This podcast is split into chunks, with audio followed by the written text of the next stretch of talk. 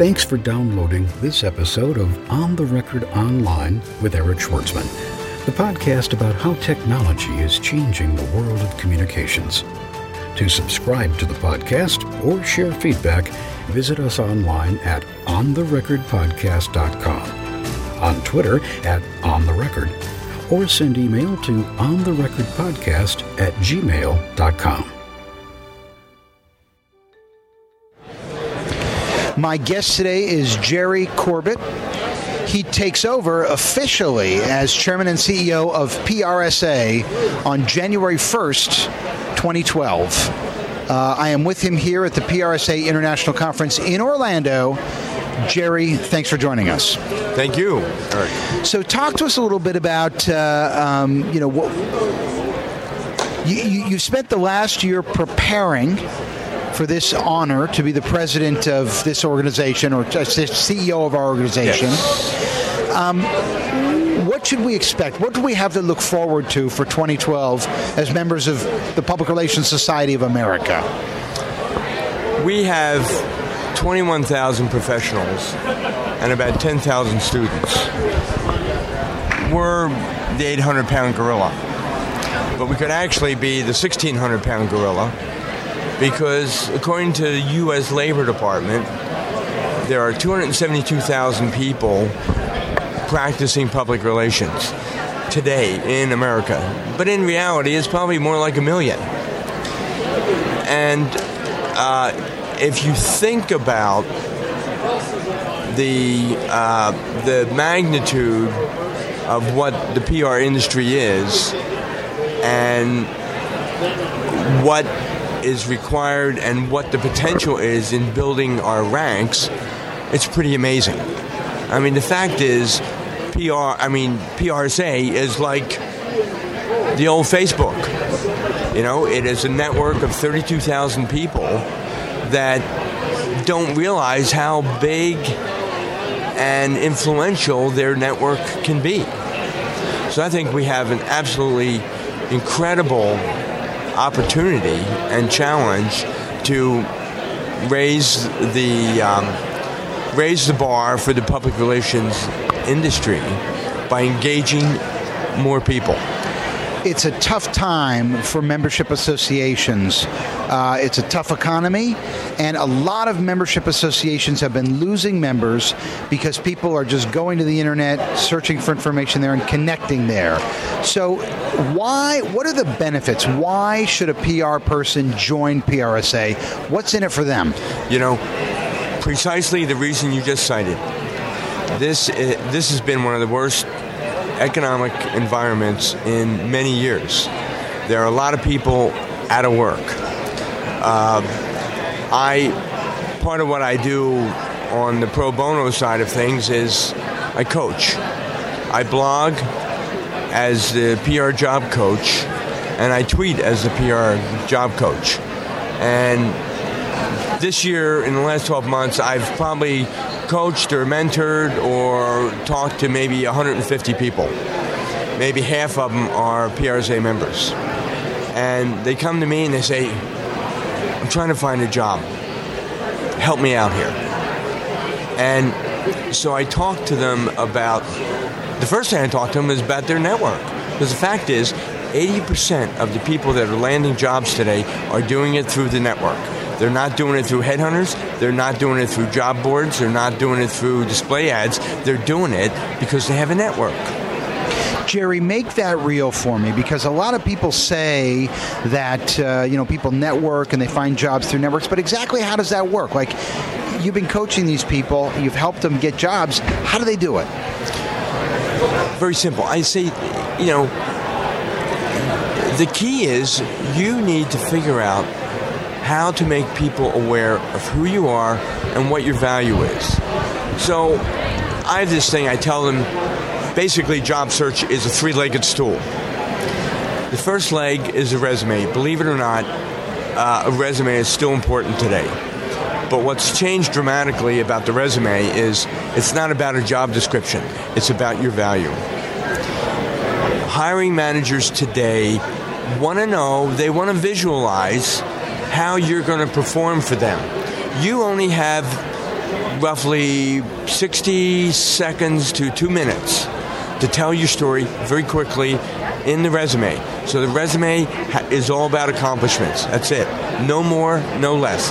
Forget the hobbies, forget whether you know Microsoft. It's about what you've accomplished, how you have helped employers you've worked for move the needle. Bing. Um, leg number two. Leg number two is can you be found? Can you be found in cyberspace? Okay? And what that means is uh, most headhunters, most recruiters, hiring managers, first place they go is search. They look on Google, they look on Bing, and they want to see if they can find you. And you know what? If they can't find you, you're dead. You're not there. You don't exist. Okay? So part of a job seeker's um, task is they got to figure out how to be found online. And that's, you know, it's a content game. Everybody knows it. Uh, look at the Huffington Post. They're inventing new Huffington Posts all the time because uh, it's because it's a content game. Everybody, uh, everybody has content. You know, right? So you got to make sure you can be found online. The third leg of the stool is a network. People aren't going to hire you unless they know you, unless they understand your value. So you have to optimize. You have to help people know who you are. So you need a network in the first place.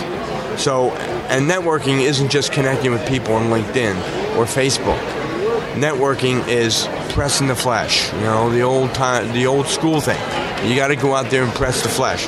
You have to use every vehicle at your command to, you know, basically make everyone aware who you are and what your value is. You're the product. That's the that's really the bottom line.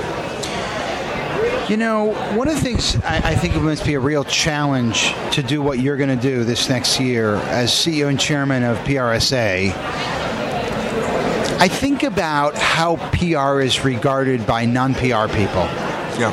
And I think about like see so many stories in even the New York Times where the word public relations is used to describe something that's fake. Oh, it was just PR. Yeah. Meaning it wasn't substantial. It was only public yeah. relations. It was uh, some sort of effort to. It was a detour from the truth. This is the perception that many people outside of our world have of our industry and and it seems to me, and I've heard it said before, it's almost a cliche. It will be a cliche to you. You know, PR needs PR.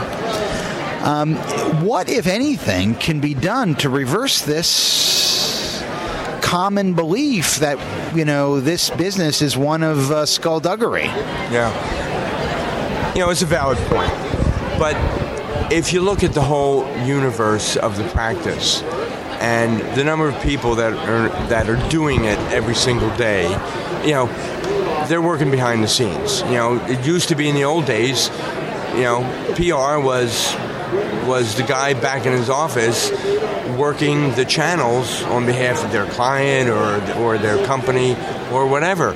So when you have all this work going on, you're going to run into anomalies, and we've had a fair number of those. But they're really isolated cases, and they're the ones that are going to be written about. And I think you know they they they represent learning opportunities, but we got to move on. And frankly, PR is a big business. Uh, I just read something the other day where through 2018, uh, the industry is going to grow 18.4% or 24% or something. You know, the fact is, the industry is, isn't going to die. The industry is growing. So I think that uh, you really need uh, an effort to be extremely transparent. Uh, and the exceptions that occur, you just got to learn from them and move beyond them because you're not going to change it because you're always going to have people that that that want to take a shortcut or they want to you know uh, shortchange the system.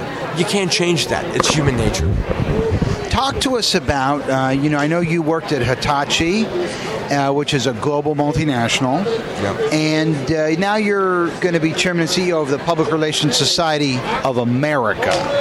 So, uh, do you have any aspirations to grow membership abroad?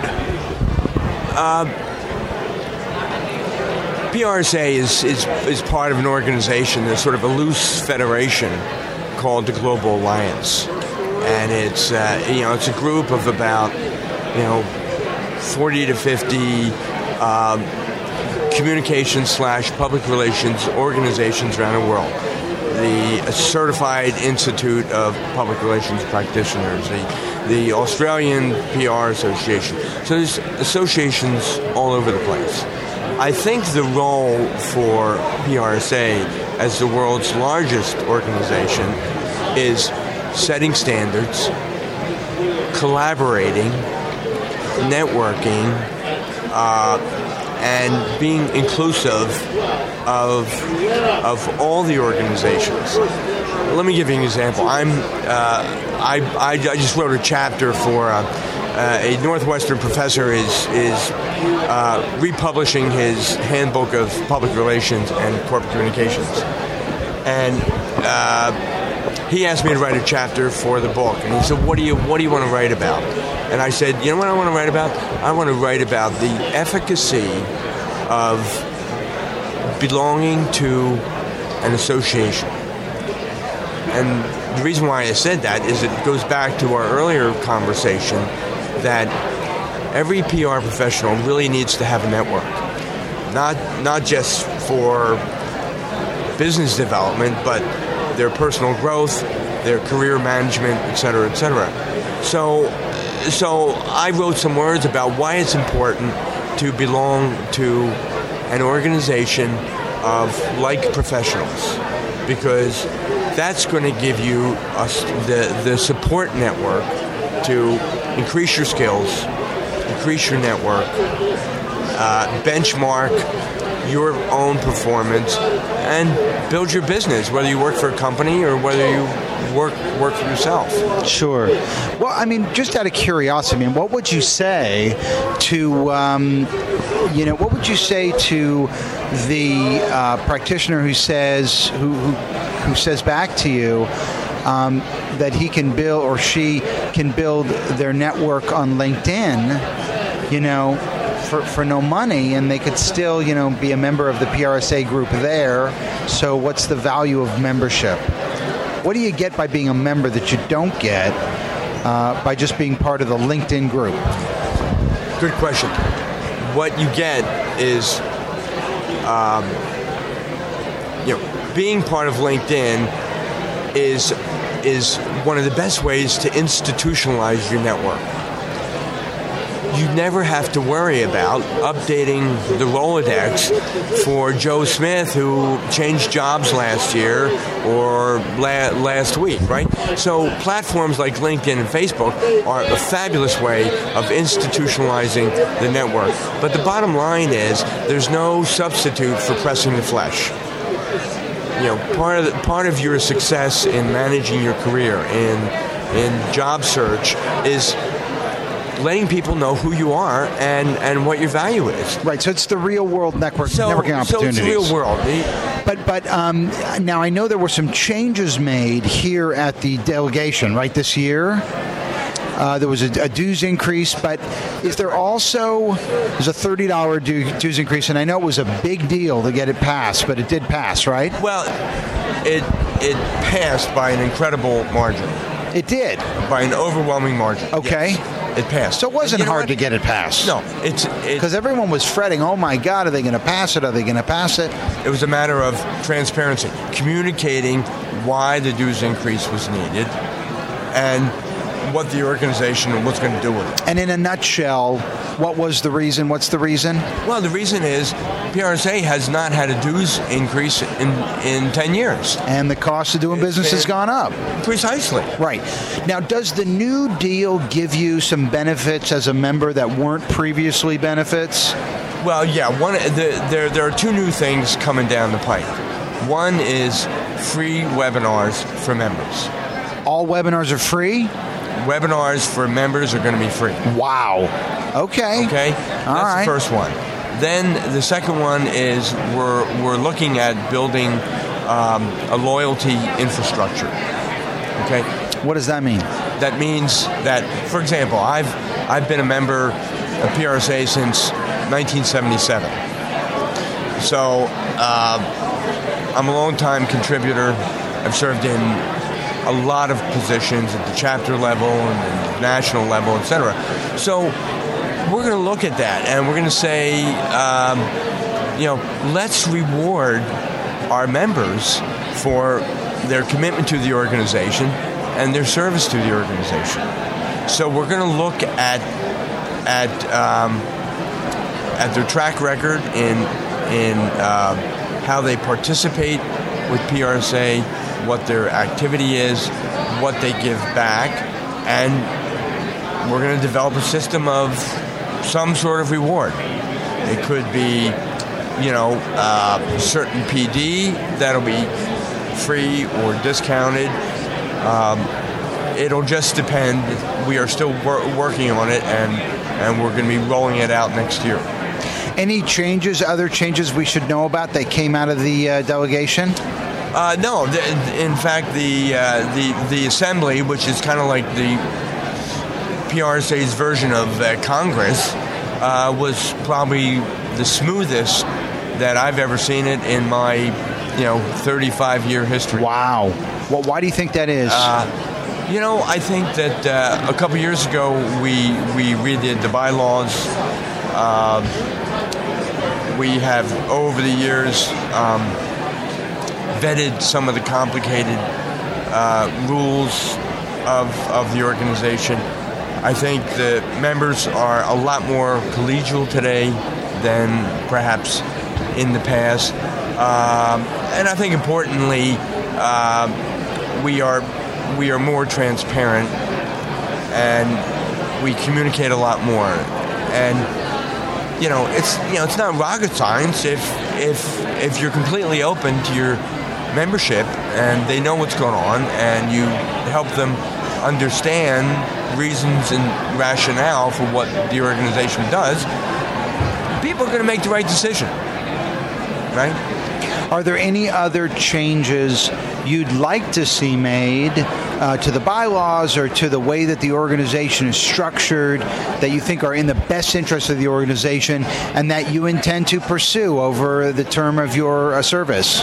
Well, uh, one of one of my big initiatives is uh, is going to be focusing on uh, member growth and member value. Very simple. I mean, it, it's uh, it's it's not rocket science.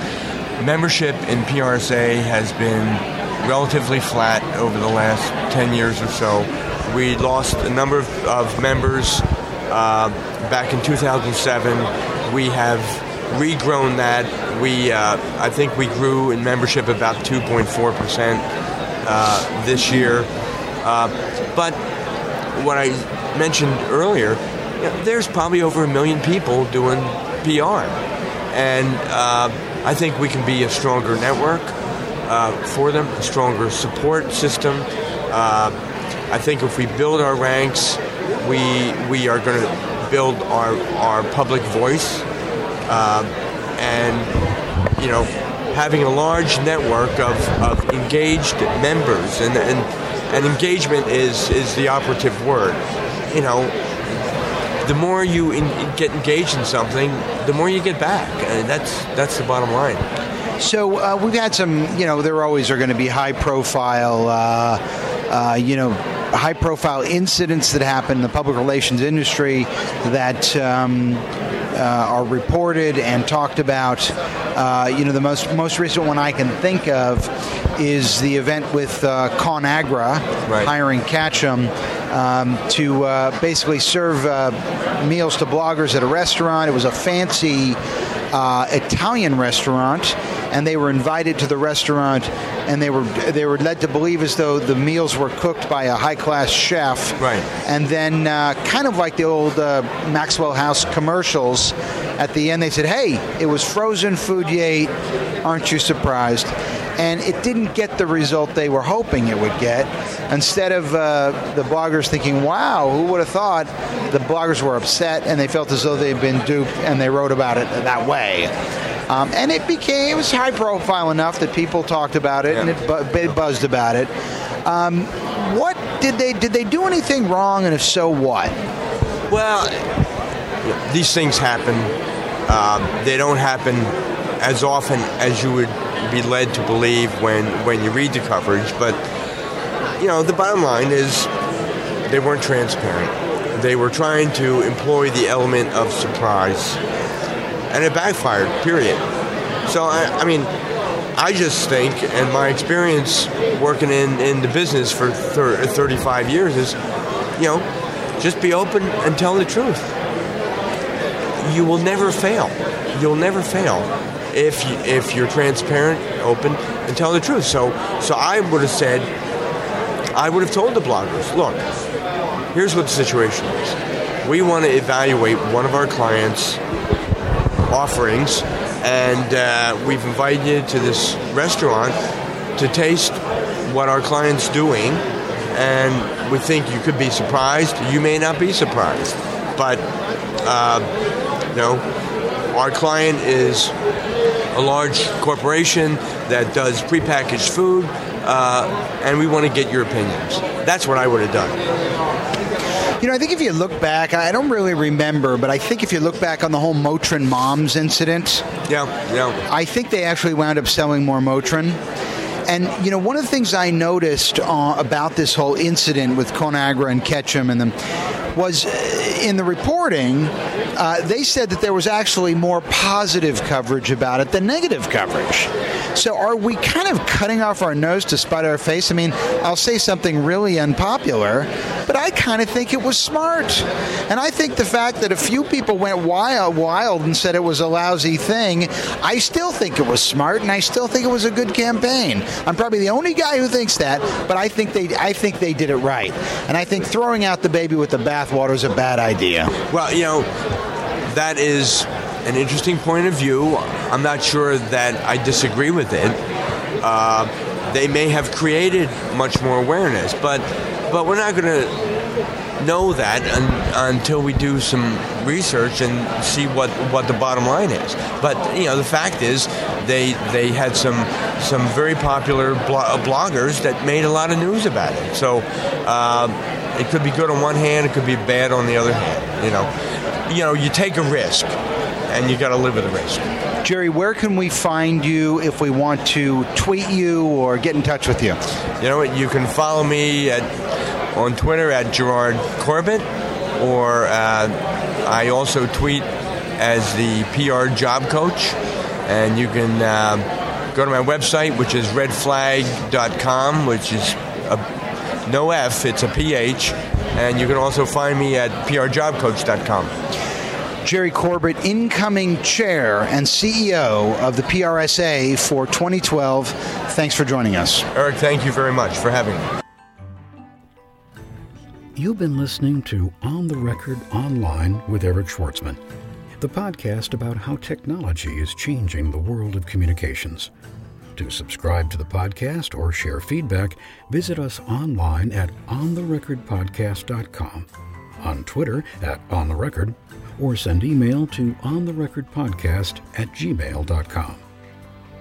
On the Record Online is hosted by Eric Schwartzman, an independent online communications consultant whose clients include the U.S. Department of State, the United States Marine Corps, the U.S. Embassy of Greece, the Government of Singapore, Johnson & Johnson, Toyota, Southern California Edison, the Environmental Defense Fund, and dozens of small to medium-sized organizations.